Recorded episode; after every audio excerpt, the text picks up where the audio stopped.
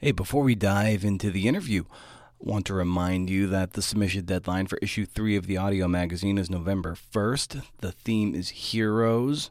Essays must be no more than 2,000 words. Bear in mind, this is an audio essay, so pay attention to how the words roll out of your mouth. Email your submissions with heroes in the subject line to creative nonfiction podcast at gmail.com. Hey, and I pay writers too. It's not a lot, but hey, you got to get that burrito money. Dig it. I stumbled onto Mr. X and then I was just hooked. You know, it's like, who is this guy? Where'd he come from? What's his story?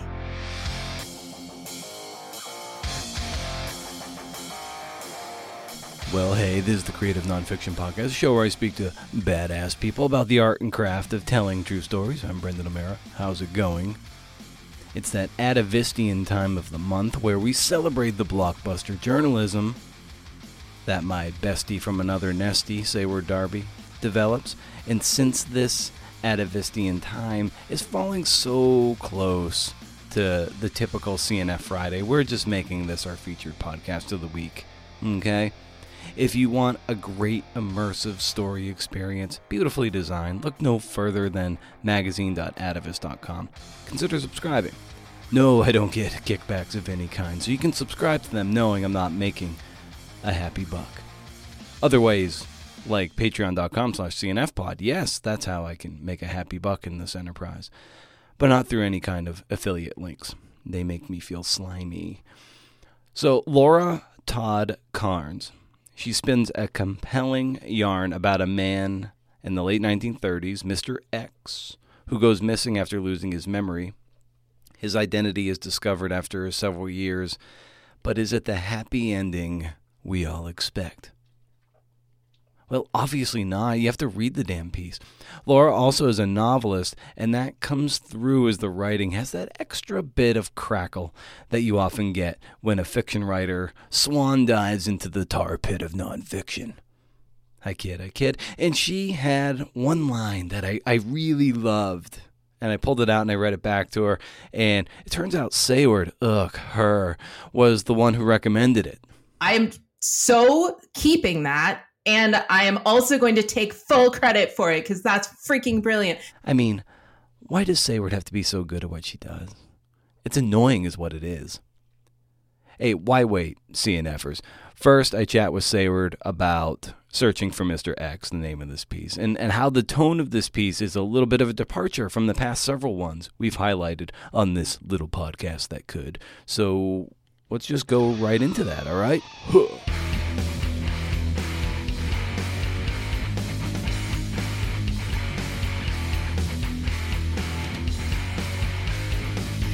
Yeah, it's such an interesting piece because there's a version of this story, I think, that, and I don't want to give things away, but there's a version of this story that would be strictly historical, right? And it would tell these kind of incredible events that happened between 1931 and 1938, ending on something of a, of a happy note, frankly.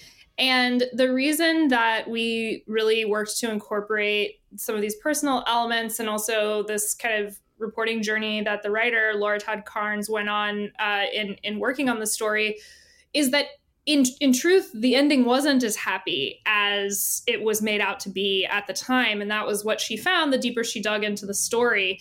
And so we just really felt like from the standpoint of you know truth certainly but then also just uh, dimensionality we really wanted to to to tell the story to the the nth degree right and uh, and so what that means is that we, we kind of go with Laura on this this journey of asking questions and finding answers, and in some cases not finding answers um, about this. You know, at the time, I think well-known thing that happened um, of this man who had lost his memory, going on a national radio show in, in search of his family, and she she she goes on a journey to find out what led him to that point and then also what happened after that point. I, I find it really, I'm a sucker for these kinds of historical mysteries. So. yeah, it, there. What What's also great about it too is one of the uh, it, eh, well, Laura is great aunt, uh, um, uh, Ligon Smith Forbes, mm-hmm. and I, I love the quote that Laura was able to remember or pull out from from how from what her grandmother said, where talking about Ligon, she said she was a feminist divorcee, suffragette journalist, alcoholic lesb- lesbian rabble rouser. You would have loved her. yeah, I mean that was the other thing I found really compelling about this story was, you know, you had this one just really fascinating character, this man who had lost his identity, had no memory of who he was. Uh, and then you had Laura's, like you say, great, great or great great aunt, I guess, great great aunt, who yeah. uh, is just an incredibly rich character in her own right. Um, and you know, these two people's paths collided, and uh, you know, led to this appearance on on the radio show and an outpouring afterward of, of people looking you know, saying maybe this maybe this man is is you know my loved one who's been missing for you know however many years or whatever and then and then Ligon and the man, uh, you know, each had their own trajectories after that that are you know kind of interesting and, and tragic um, in in equal measure. Uh, but definitely that added layer of of Ligon, uh, you know, made the story all the more appealing to me. when this story came across your desk, yeah, what what stood out to you when you or you know, when you saw this pitch? Yeah, I think a couple of things. Um, I think first of all, the fact that this historical, uh, you know, narrative of this man being in a mental hospital, not having a memory, going on a radio show, asking to be found, and you know, again, I don't want to give things away, but there was a very complete arc to it, um, which made for this, you know, uh, very intriguing story to me, where there was, you know, a pretty a pretty firm outcome. Uh, and on top of that, there was this character of Ligon, who I found to be, uh, you know, remarkably interesting. But then it was, in some ways, like the ambiguities beyond that that also made it interesting. Like here was a situation in which the press in 1938 told a story um, that had a happy ending. And here we are, press, you know, however many, almost 90 years later, and we are essentially like re-evaluating that story.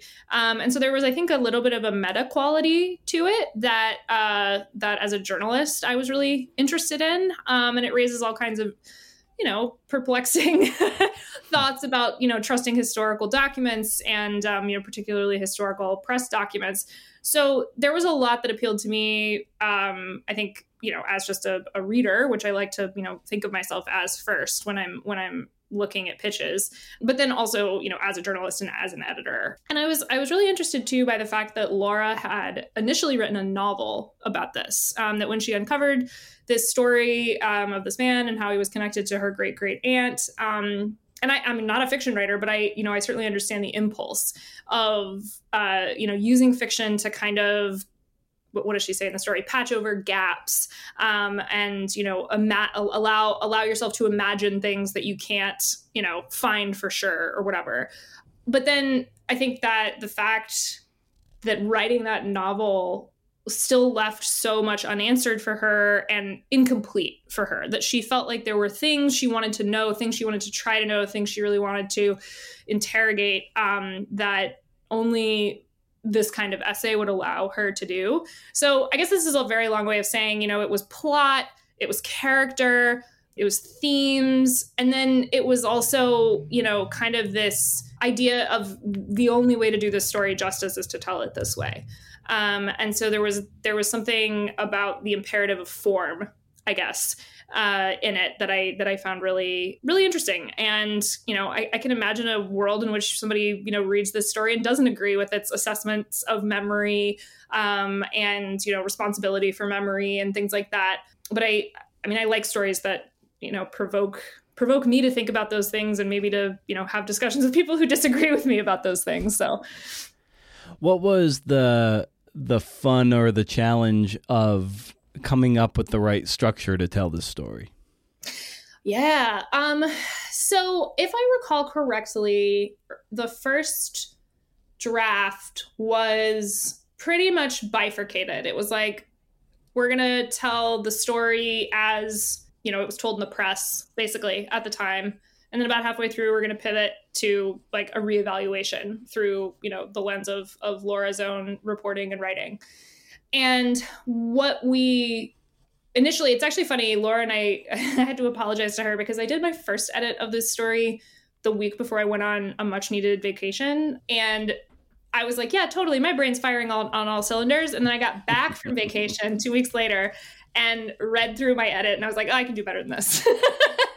so um so and and it was great because I I do I actually think it you know made for for a better story but we ended up working on a structure and the, the final structure is more interwoven between you know the elements of history and kind of just telling a story straight through and then the elements uh, in which Laura is you know kind of thinking out loud almost um, th- those more essayistic portions and i actually think it balances the piece really nicely because you're almost toggling between forms in a way as opposed to you know having it bifurcated which sometimes that you know a bifurcation can work really well but um but i think in this case uh, there's a more I don't know musical quality to it this way. But it was definitely one where I actually remember I was co-working with a friend who's also an editor, and in these times, you know, that's what we do is co-work with maybe one other person. And um, and i was kind of talking out loud about this piece um, and how it felt like a puzzle that i was really or oh, not a puzzle more of a riddle frankly. It was not like oh the pieces are all here and i want to fit them together just so. It was more you know, okay, there's this thing here, and I, I, feel like if I start to unravel it, it will it will grow, um, and you know the the ideas at the heart of it will will become clearer, and uh, and it's actually really helpful to talk about it out loud. Um, I'm a big fan of talking out um, puzzles and, and riddles, and Laura actually said, and I love when writers do this. She also read the story out loud before we even put it into layout, um, because I think that can be so important to knowing, you know, is the structure working, um, is the language working so yeah, big fan of talking it out. nice. Well, it, yeah, it was a great it was a great piece, and, and given what I've you know read and what you've published over the last year, we've seen such a great swath of what it means to tell true stories in always with that real eye to research and a, a journalistic ethos even behind something that does feel more uh, more personal as this one does, but it's still got those great elements that you have come to expect when you read read an Atavist piece. So this one yeah. was a, was a joy, and it's just great to see the whole body of work accumulate over the year. So this was no exception. Thank you. I appreciate that. And you know, I think for me, I always enjoy the challenge of a story that doesn't, um, you know, is not a hard boiled like who done it, right? Like something where. Yeah you you really need to tease out um, what is going to make the the arc of it work what's going to make you know make it feel propulsive.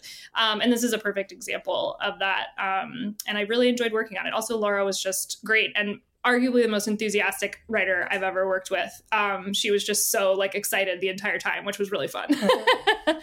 Fantastic. Awesome. Well sarah as always a pleasure. And uh, yeah look forward to when we can we can do this again. Thanks so much brendan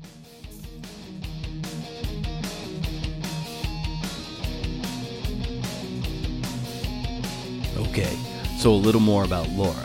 You can find her at lauratoddcarns.com. Did I say find her Laura dot, uh, at http colon slash slash lauratoddcarns.com and give her a ping on Twitter at Laura Todd Carns. Her work has appeared in the Washington Post, Electric Lit, and Flyway Journal. She writes fiction, essays, and wouldn't you know it, she dabbles a bit in narrative nonfiction, and a one, and a two, and a riff.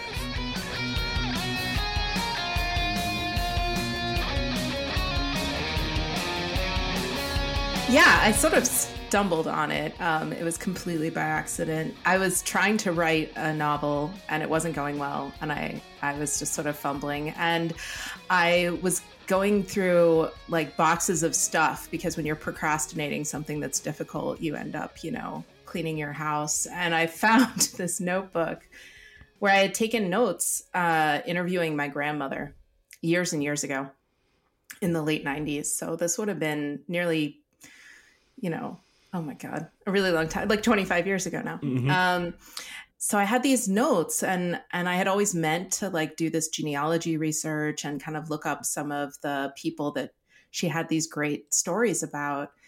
And I just kind of fell down a rabbit hole of doing if you've ever done any genealogy research, it's sort of an endless.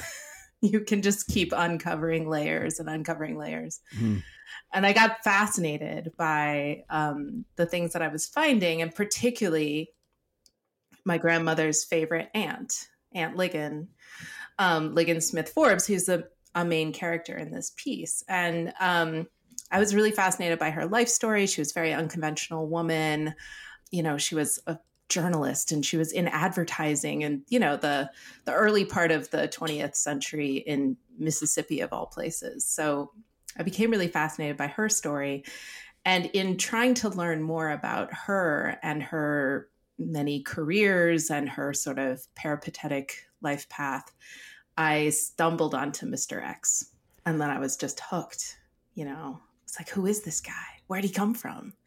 What's his story? Um, yeah, and then I just kept digging. So, what became the next logical step for you as you come across Mr. X and start following him? Yeah, I mean, uh, once I had a sense of kind of what the arc of the the story was, my my first instinct was to fictionalize it because um, at the time I really didn't consider myself. I considered myself a writer, but I did not consider myself a nonfiction writer. Mm-hmm. Um, even though I'd been doing lots of that, I just didn't think of that as being like real writing. Like, um, so I I was you know I was working on a novel that wasn't working, and so I was like, I know this is my novel. This is what's gonna I'm gonna write a novel about these people. And so I I wanted it to be as accurate as possible. So I did tons of research. I spent about a year doing research, and then I wrote a novel based on the true story. I knew that the novel I had sort of glossed over things. There was things that were sort of bugging me about the story. And in my fictional version, I just kind of like patched them up and made them all neat and tidy, which of course life isn't. And so that novel actually still hasn't sold. It's just it's it's, it's still out there in the ether. Um, it was, you know, I got an agent. It went on sub for two years. It never, it just never sold. So that novel is still, you know, on my hard drive. And then I had the idea that like maybe the true story that it, that I based my novel on was actually even more interesting. and I started doing more and more research, and that's when I, I pitched it to Seyward at the Atavist. Yeah, I'm I'm always interested in talking to people who dabble in fiction and nonfiction, and what the calculus is. Whether you choose to take a story into that novelistic realm where you can use your imagination to spackle over the holes that uh, verifiably true things just can't get into, or you can't burrow into that hole, or what makes it what makes it more compelling is a nonfiction piece. So, you know, what what what has been your experience with that that balancing act and that and the math of telling that uh, story, whether it be fiction or nonfiction? Yeah, I think I, am actually really glad that I, I had the time to sort of tell this story both ways. Hmm. because in a lot of ways, I, I think fiction can get closer at the truth. Um, there's a lot you can say in fiction because you can you can fill in all the gaps and you can answer sort of the psychological questions of what motivated someone. You know, you can you can imagine that you understand all of that interiority and in nonfiction i mean you, there's there's just a dis- distance right like you can you can only ever know so much and that's what kind of ended up shaping a lot of this piece was was the distance between what you can know and what we'll never know because eh, you know it died with these people yeah on your website you write as as a freelance journalist uh, she is particularly interested in health, mental health, parenting, family, and history. She is hungry for projects that require deep archival research. I read that and I'm like, wow, this Mr. X story checked just about all those boxes. yeah no for for sure. Um i'm i'm really happiest when i'm in a library. Um so i i i live near dc so i actually have spent a fair amount of time at the library of congress doing research for things which is one of my favorite places to be. Um, for this story i actually spent a couple days at the mississippi department of archives and history in jackson which is probably my second favorite library. They're so great there. They and they have everything and they're so helpful. But anyway, yeah, if I can go like digging through a box of like correspondence from the 1940s like that is my jam. That is like that is a good time. Yeah, so um and I'm also really I mean I'm really interested in health and mental health and those are some of the stuff that I, you know, write for freelance stuff, but my my mom was um, a clinical psychologist uh, for in her career or a clinical social worker, but she she did sort of therapy and stuff. When she was doing her clinical training, she worked in an institution not too dissimilar from the hospital where um, Mr. X spent so many years. Um, and so, like, I kind of had this idea of what an institution was in my head. Um, and I think there's, you know, the idea of being institutionalized as has a certain meaning in our culture. And it was really interesting to dig into, you know, what that actually meant at this particular moment in time, which was this very strange sort of era of mental health care that was kind of between two you know between the the asylums of the 19th century and the sort of post institutionalization and pharmacology of mental health care from the 1950s onward there's this kind of moment where um, there wasn't a whole lot that they could do for their patients but they also respected their patients as human beings and this is sort of when Mr. X has his has his interaction with the mental health care system. Yeah, because you you had written that I, this would have been, I guess, probably in the the the the trends beforehand, where you wrote over the previous century, patients in mental hospitals were often written off as subhuman and kept in barbaric conditions. But by the 1940s, mental health care began shifting towards treatment models. So he was kind of caught up in a watershed moment, wasn't he? Yeah, yeah. It's a sort of strange in between time, and and um, the Mississippi State Hospital at Whitfield was a place where part of the model was patients worked. Like they if they were able like they worked on the there was a farm that fed the patients and staff and there was uh, you know an occupational therapy workshop where they actually made things for sale. And uh, mr x worked in the greenhouse um, and the greenhouse supplied fresh flowers to all of the buildings on the campus and stuff like that. So he had like a purpose um, in addition to being institutionalized because he didn't know who he was so he couldn't be returned to his family. Other than that he had nothing wrong with him um, per se. So um, he just sort of lived in this community and the community was set up to try to give people some meaning and purpose and joy in their lives. There were dances and concerts and mm-hmm. it's kind of kind of crazy to think about because it's not sort of how we how we conceptualize um, being locked away in a mental hospital. Yeah, yeah, I'm almost picturing what it would be like now to be if you were to go to therapy and part of it was we're going to go out in the garden and you're going to get your hands dirty and you're going to just play around with the flowers and make and make a bouquet and that's going to be part of this uh, green cleaning uh, by getting outside, and we all know how invigorating just being out in the sun can be. Like, and that's part of you know a treatment plan. Let's get you away from computers and get you out into nature. right, right, yeah. I mean, there was us obviously a lot of stuff that they didn't understand about mental health care at the time, and um, I, I don't want to try to paint it as some sort of idyllic you know, it was also a segregated campus. It was very much in the Jim Crow South. Like there was a lot that, um, you know, it has to answer for. But at the same time, there were certain things that they had kind of figured out that, you know, giving people some sort of a purpose to their days could really be helpful um, to people's mental health. Now, as you're doing your research on this piece and you're trying to synthesize it in a way that is satisfying in terms of hitting those story beats and the, structure.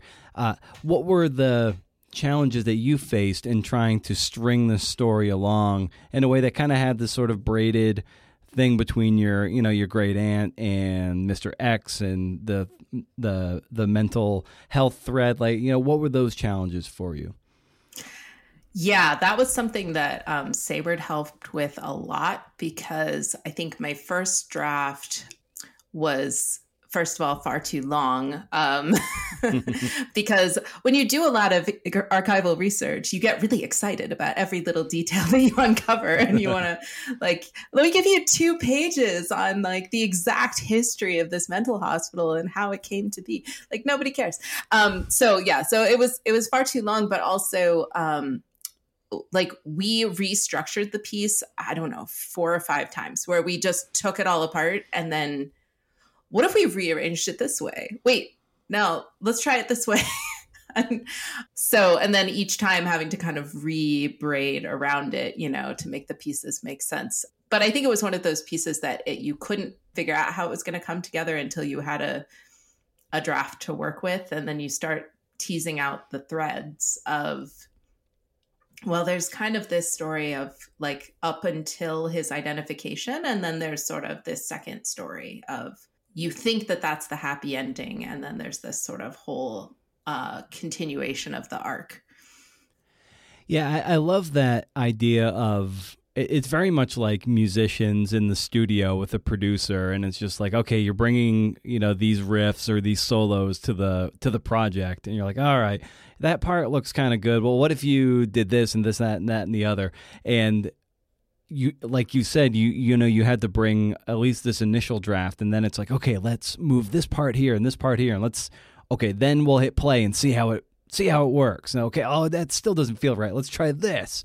So i, I love that collaborative uh, approach of just trying to trying out different things and if it fails great. You're you're still a step closer to something that is the best ideal for for the piece Absolutely. I actually I love that analogy with a record producer because um, I think that's I think that's exactly right. I mean, there's sort of like, okay, I, here's my raw material. Here's like here's what I've got to work with. Um, but uh, it's so helpful to have somebody um, kind of help you help you shape it and to be able to see what it is because i think you know this is a story that i let's see, it was January of 2017 that I first uh, started researching this. So, um, I mean, it's nearly five years ago, right? Like, so um, I've been kind of down in the weeds in this story for a long time. And sometimes you need somebody else's perspective to kind of help identify what you have.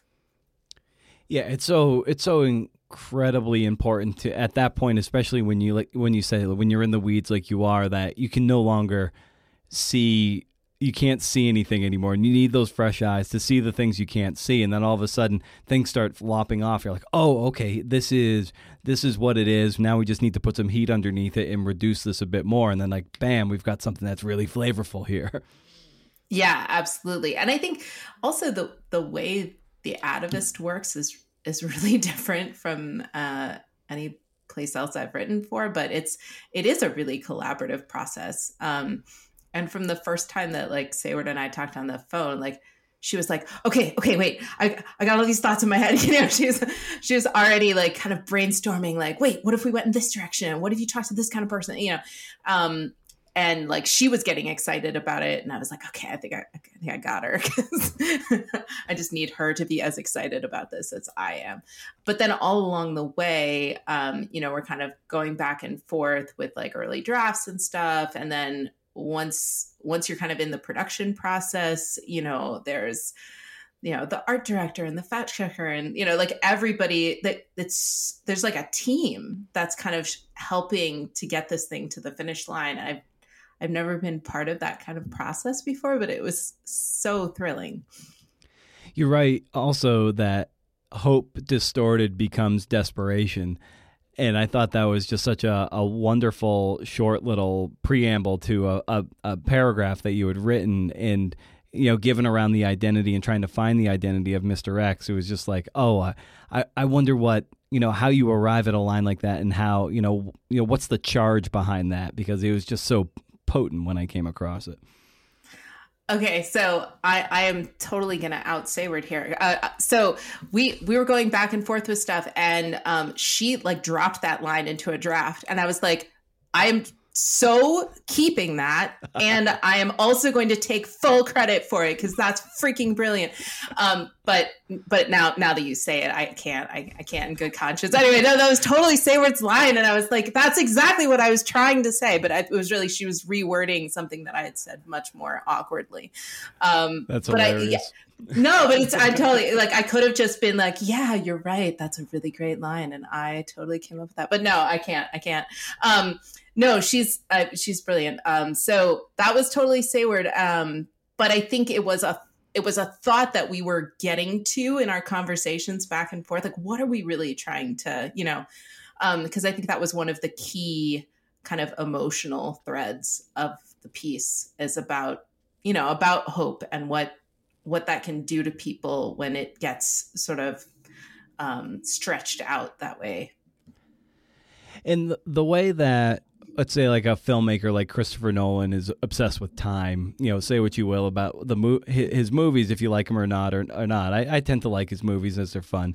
Um, you know, but I, I got a sense that you know memory was a big thing for you in this piece, and not that I've read an extensive amount of your work, but I, I wonder if memory and and that kind of connection or or theme is something that you find pulses throughout uh, throughout your body of work. Oh, definitely. Yeah, no, I'm I'm kind of obsessed with um with memory and like misremembering things. Like I think that's really fascinating. Um but I'm also really fascinated with family mythology and the mm. kinds of stories that get handed down um, and how that the stories that you kind of choose to hand down as part of a, kind of a family culture. So, like, I wouldn't have even known any of this. I would never have had access to this story. I would never have gone looking for this crazy great aunt of mine if it weren't for my grandmother specifically telling me about her and and my grandmother kind of making the choice as this is this is one of the values that i'm trying to pass on is that we you know i had this aunt and she was really unconventional and she was divorced and she was an alcoholic and she was kind of a mess in a lot of ways but she also accomplished so much in her career. And she did all these very exciting adventurous things for a woman in early 20th century mississippi. And that by telling that story my grandmother kind of created like okay this is these are one of the values that I'm trying to pass on to you, you know, as one woman to another within this family. And I'm really fascinated by that, that kind of mythology that gets created. And that some of those stories may be a little bit apocryphal, right? Like they, you're choosing certain elements to create. You know, that myth is never true, right? Like it's you have to kind of file away some of the the messy edges to get something that you know it becomes folklore. But I thought that's sort of what happened with the Mr. X story as well. Is that when the media kind of jumped on uh, Mr. X's story, and he was being um, brought onto this radio program in New York, and his picture was in Time Magazine, and there was, you know, all this kind of press interest. They kind of distilled the story into something that was probably not quite true. It was a little more melodramatic than, you know, the actual story and that when he was identified then they they really like glommed on okay great look we've got a happy ending we can just slap a rubber stamp on this and everybody can you know go home from the matinee or whatever um, with a satisfied feeling of completion. And and of course like that's that's not what happened at all. And and that dissonance between sort of mythology and and real life the messiness of real life is is really interesting to me yeah, when you write about your great aunt, you said she, you already alluded to this, she defied convention. You also write that, you know, she had built a life for herself outside of the models she was offered, and she was everything I aspired to be. So, in in what ways did has she set this kind of model, and in what ways are you aspiring to be? You know, try to cut yourself in the mold of her. Yeah, I mean, at at the time that I was first sort of told these stories, like I was, you know, in my, I guess, mid 20s, and I was already a single mom. I became a mom when I was 18. So I was already kind of a black sheep. And um, I was already defying convention, like, mm-hmm. pretty, you know, pretty as soon as I became an adult. So, so yeah. And the, the, another thing about her that I've also like really glommed onto is um, she had like eight different careers. Like she she was always changing jobs, but she wasn't just changing like jobs. She was changing like from being an insurance saleswoman to being like doing advertising for newspapers.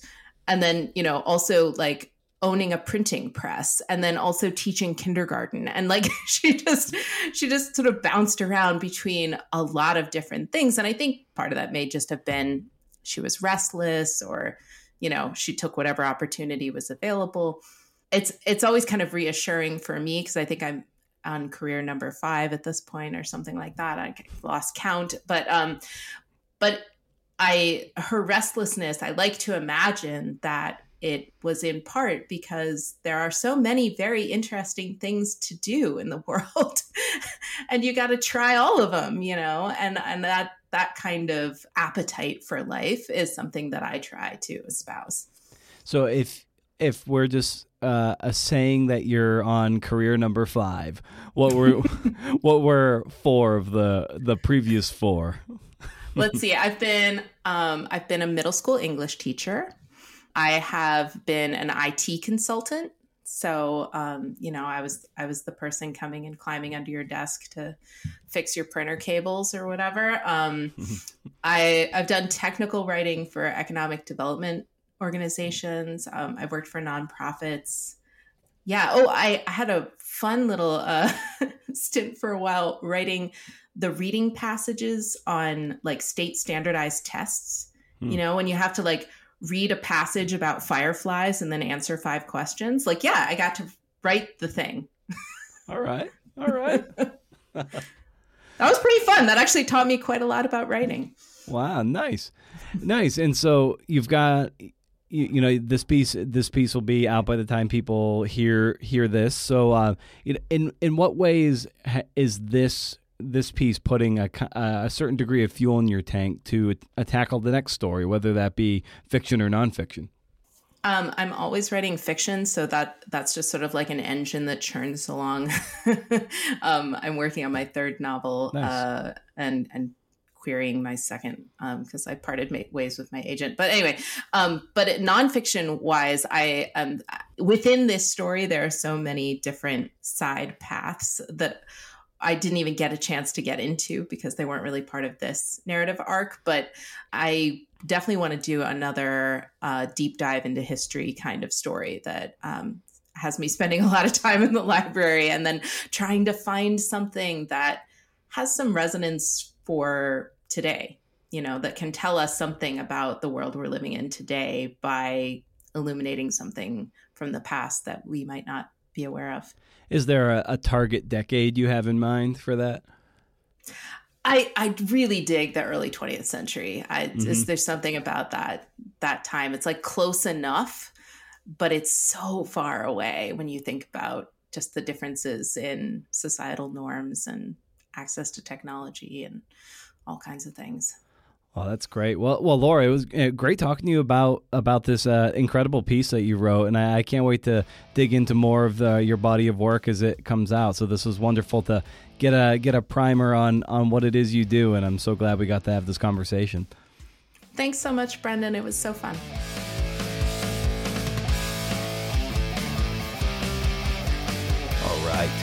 Thanks to Lauren Seyward for the time and the work. If you enjoyed this little ditty, consider heading to Apple Podcasts and leave a kind review or or hell, you know what, just maybe a not kind review of the podcast. I mean, kind ones work better, but you know, I'm not I'm not I'm not here to tell you what to do.